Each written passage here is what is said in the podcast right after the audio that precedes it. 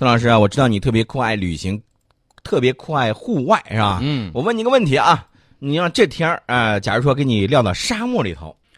这天儿撂到沙漠里头，对对对 对, 对，第一件要做的事情，你要是干什么？找一个背阴儿的地方，赶紧让自己休息下来，然后呢，这个带足充足的这种水源检查一下，嗯、然后呢，让自己防暑降温，这是第一要务啊。嗯、白天的时候就不要在沙漠里头乱跑了、嗯、啊，等到晚上的时候再出发啊。等会儿，宋老师，你看你说了怪铁哈，嗯、我就问你，沙漠里头你去哪儿去给我找这个是吧？绿荫。啊，去去沙漠里头还是有的，大家不要以为这个沙漠里头就全都是沙子嘛。嗯，有些地方，比如说它历史上它曾经是这个地下河，绿洲啊、嗯嗯，曾经有绿洲，曾经有地下河的这种地方呢，相对来说它底下的这个湿度会有一些。嗯、然后呢，有一些这种灌木丛啊什么之类的，就是些这个或者是草本之类的，在这个地方呢，你还是会找到一些阴凉。那么大漠里头有很多的这种生物啊，相对这个。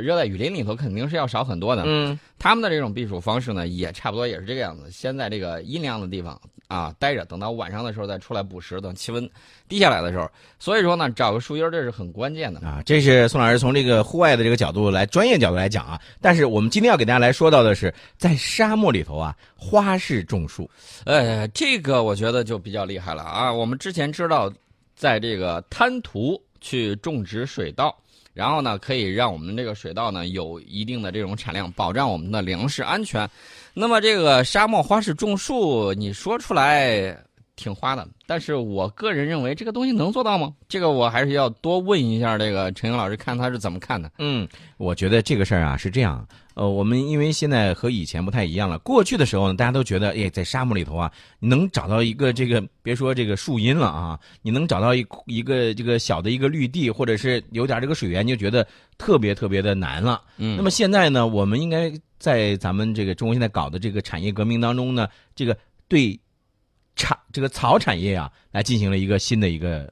发展了啊，草的这个产业，对，其实还有沙的产业。其实这个东西提出来呢，是我国著名的科学家钱学森先生在二十世纪八十年代首先提出来。他提出来这个理论叫沙产业理论啊，他预言说，创建知识密集型沙产业以及草产业将是二十一世纪在中国出现的第六次产业革命，这是他的一个预言。那么如今在几代人的这种探索和奋斗之下，先哲的构想呢，正在逐步变成现实。呃，比如说这个库布齐沙漠啊，古称叫库吉、库杰沙，或者叫破讷沙啊，也有叫这个普纳沙的。这是中国第七大沙漠，总面积呢是 一点三九万平方公里，流动沙丘呢大概占了 百分之六十一， 长四百公里，宽度是五十公里，沙丘的高度从十米到六十米不等。那么这个沙漠现在呢，是用了迎风坡种树法以及沙障法，还有微创种植法，还有干草治沙法。干草就是我们喝那个干草啊。在这些综合技术的这种运用之下呢，我们把这个沙漠固定住，然后呢让它变绿啊。现在这个大家可以看央视八月七号焦点访谈专门播出的相关的这个专题片。呃，原来的时候这个大漠里头生活非常苦啊，你只要种上这个麦子，大风一来全部都埋。低矮的这个土房子一夜大风之后就被沙子埋得死死的，门都打不开，你怎么出去呢？从窗户口把这个沙子扒开，然后再爬出去。这是当时沙漠里头的这个情况。那么在沙漠跟沙漠的这种治理方面呢，就要摆脱那种治理恶化再治理再恶化的那种怪圈。那么怎么办呢？传统的这个人工治沙方式就是先挖坑再种树啊，人均日种大概是两亩，苗木成活率不到三分之一。呃，利用这种微创种植法呢，十秒钟可以种植一株沙柳，两个人一天能种四十亩，成活率提高到了三分之二以上。嗯，这是现在的这种技术创新对这个造林方法的这种改善。啊、呃，除了这个之外呢，他们还采取了这种微创气流造林法。呃，以长水压为动力，在沙地上冲出这个栽植孔洞，然后将浸泡后的灌木条呢插入到这个栽植孔里头，使苗条与沙土层紧紧结合，嗯，然后再进行的这种呃繁育，这个成活率呢就提高了，提高到了百分之八十以上，这也是目前库布齐沙漠治沙植树的一个主要方法。那么等到这个干草再种下去之后，就有了经济的效益，种植这个干草每年收入能够达到上万元、嗯、啊！这个很多牧民呢，他们祖辈都生活在这个库布齐沙漠的这个边缘，然后呢，到处都是鸣沙，而且缺水，出行也很困难。那么有了这个东西之后呢，慢慢的这个生活就开始慢慢改善。三十多年前，在沙漠种菜是一件不可想象的事儿，比如说大黄、茄多多、丝梨、红花生。那么在相关的这种示范园里面呢，就有多种的蔬菜水果。啊、呃，我想说的就是大家要注意啊，这个沙漠其实跟那个什么有点像，嗯，跟那个岛礁有点像，嗯啊，因为什么呢？它它看着好像是一个很湿润，一个啊这个很干燥，但是呢，这个沙。它这个情况是有相似之处的，所以说呢，能够治理沙漠，然后利用当地的这种原生态植物，呃，能够让这个沙漠固定住，然后再绿化，然后再产生这种经济效益，我觉得这个是一个非常好的一个效益，啊，这是我们在这个“一带一路”方面，大家知道“一带一路”国家有很多，它这个有大片的这种沙漠，嗯嗯，我们也要为全球化荒漠治理啊，呃，全球。荒漠治理要提供我们自己的这种解决方案。过去我们总说啊，要把沙漠变成绿洲呢，可能有的时候有朋友说这是个梦想，但是我觉得呢，现在大家发现了没有，这些梦想呢正在一步一步的实现啊、呃。大家要看这个中国沙漠的这种形成以及流动啊，可以看一下这个呃历史地理学十五讲，这个里头讲得很清楚，这个里头就是讲到了这个对人类。人类这个农耕活动对这种地区的过度垦殖也会出现一系列的这种问题，比如说它这个把草除去了之后，无法固定这个土壤下面这个沙子，大风一来的时候就会把这个天然牧区这一块呢，你把它这个耕种了，然后反而把它很多这个沙子裸露，然后呢变成了移动的这种沙丘，慢慢的时候呢，反而你就呃这个农耕和这个游牧的这种天然分界线。它是应该按照自然的这种规律去进行操作的，这个我们也是在人类认知历史上也付出过这个比较大的这种代价，所以说呢，这个保护环境还是要符合自然规律。那么我们昨天呢给大家挽了一个扣，说我们国家啊、呃、这个首批数字化部队啊、呃、这个已经初步具备了全域作战能力。那么我们看新华社对此的有一个详细的这个描述，嗯。呃，数字化部队什么概念啊？它代表着新型陆军建设的发展方向，跟以往的机械化部队相比，它的作战行动会更加迅速，作战指挥呢更加简单啊，就扁平化指挥。嗯，那么在作战保障方面呢，会更加便捷，战斗力比非数字化部队有显著的提高。这是这个他们对数字化部队的一个定义，以及对他们呃陆军未来发展方向的。一个判读，嗯，那么他报道的是我国陆军首批数字化部队之一的第八十三集团军某旅，呃，说是从六月份以来，从平原驻地远赴昆仑山之下，那么在地形复杂、气候多变的极端条件之下呢，检验高原高寒条件下装备效能性能，从而呢全面锤炼提升部队的全域作战能力。近日，在海拔四千多米的高原某训练场。呃，该旅组织检验性的这种红蓝对抗演练，那么结果呢是显示这个旅已经初步具形成了这个数字化高原作战能力，从而初步具备了全域作战能力。全域什么概念？全域就是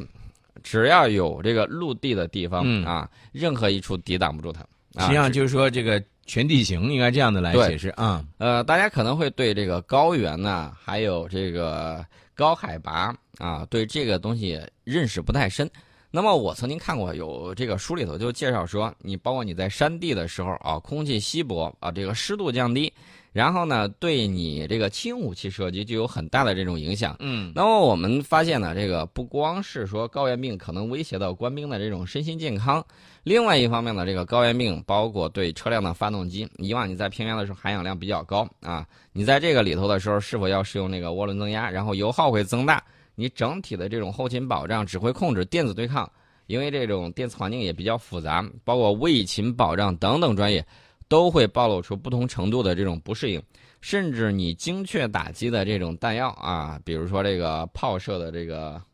导弹，嗯，或者说这个呃数字化的这种炮弹，你打出去之后，并不像这个平原地区那样。它的这个准确度、散布啊，各个方面都会有这个跟平原地区非常不一样的这个情况。那么这就需要你在这个高原上呢，逐步演练出、摸索出你这个装备，在复杂气候条件之下，它自身的这种性能，摸到装备的这种极限。那么我们看在对抗的这个演练场上，他当时设置的是这么一个情况：先是这个烟雾遮遮蔽，然后呢这个红方左翼突击群率先向前沿快速机动，然后蓝军第一时间派出装甲猎杀组占领射击阵地，进行这种阻击。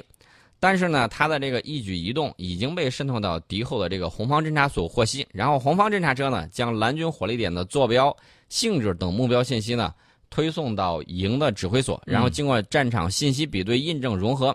红方炮兵群先敌成功实施摧毁性打击，然后蓝方的这个装甲猎杀组呢就反被猎杀啊，本来是这个猎手，结果反而成了猎物。那么高原适应性的这种训练呢，扫除了我们数字化装备全地形以及全域作战的这种盲区，所以说大家可以看，我们未来在极端恶劣的条件之下，进一步适应战场环境，积累专项数据，培养这种得力的人才，呃，这个是我们打好实战的关键。嗯啊，大家也可以了解一下。另外呢，我给大家说一下，前两天这个晴空项目呢有一个比赛，晴空主要比赛什么呢？防空导弹兵。啊，这个里头呢，你需要拿着这个模拟器或者是这个单兵装备防空导弹，嗯嗯，然后呢对空进行射击。我曾经在二零一六年的珠海上玩过那个模拟器，然后我当时感觉就是人机、嗯、人机功效不是很好，嗯、为什么呢？因为它那个模拟器肩膀那块儿缺一个，我个人认为缺一个肩托那类的肩托啊，橡胶类的或者什么之类的。嗯，但是呢，战场环境之下这是另说啊。没错，这个东西扛起来之后，重量达到了这个至少是二十公斤左右吧。二十公斤那就是小一袋面了，对吧？啊、你扛上的时候其实并不是很方便。对。然后呢，在这种情况下，你还要进行这种操作啊、瞄准啊等等方面。大家可以看这个场地设置是奔着实战化的这个里头去的，因为我们在这个里头设置了十二个战车障碍啊。除此之外呢，模拟了实战条件下的这种复杂地形，构设了三种导弹射击地段、嗯、两种高射机枪射击地段和自动步枪对不同距离的这种射击地段，最大限度的模拟了这个战场环境。大家可以去了解一下。这个大家可能会说，那裁判的这个问题怎么弄呢？赛场里头装了四十八个监控摄像头啊，还有三十多个手持摄像机进行全流程全过程的这种监控录像，呃，达到了这种可视化、全覆盖，没有死角，没有盲区。所以在这种判罚的时候，应该说是相对来说比较公平公正了。对，它这个用时可以精确到毫秒，所以说这个大家要放心，这个是比较准确的。而且呢，罚时模块通过 四 G 网络，呃，将罚时上传到服务器后台，这个系统自动进行这个呃加罚时计算。所以说呢，嗯嗯、你不用考虑这个裁判误判等等原因，这个比赛结束你就马上能够提供成绩。啊，不需要通过这个人工的这种干预啊，规避了很多人为的这种因素，呃，所以说呢，在这个里头比赛的时候就表现的是比较公平公正的。嗯嗯。呃，我们说到了这些情况，其实呢，大家呃对有些东西呢也是比较感兴趣的，比如说我们的这个北斗导航，呃，北斗卫星导航系统，因为大家知道这个北斗呢跟 G P S， 还有这个格罗纳斯以及欧洲的这个伽利略计划呢。这个应该说是并称世界上四大这个全球卫星导航系统。当然了，伽利略计划有很多星还没有打上去，呃，现在比较好用的是美国的 G P S、中国的北斗以及俄罗斯的格罗纳斯。这个我们看在现实的这种情况之下，呃，比如说在伊拉克，比如说在叙利亚，经常会出现有一些G P S 制导的这种炸弹啊，这种灵巧炸弹或者说叫高技术的这种炸弹没有炸到预定目标，什么原因呢？因为美国发现有很多简易的这种 G P S 干扰器，这个 G P S 干扰器呢就影大大影响了美国在精确制导方面的这种效率。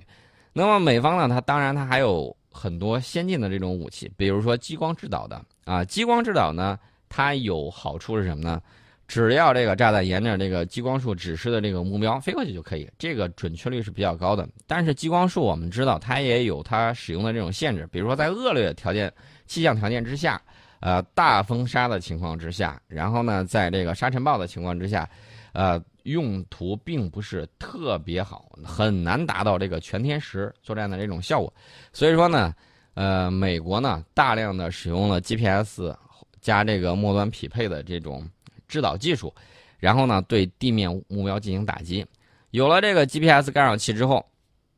这个美军打击的目标往往是打不准，那么美军现在也注意到这个问题，美国联邦航空安全局现在正在跟美国联邦政府的专门委员会进行讨论，如何应对日益频繁的啊这个美国在军事演习还有实验之中大范围干扰 G P S 导航定位系统。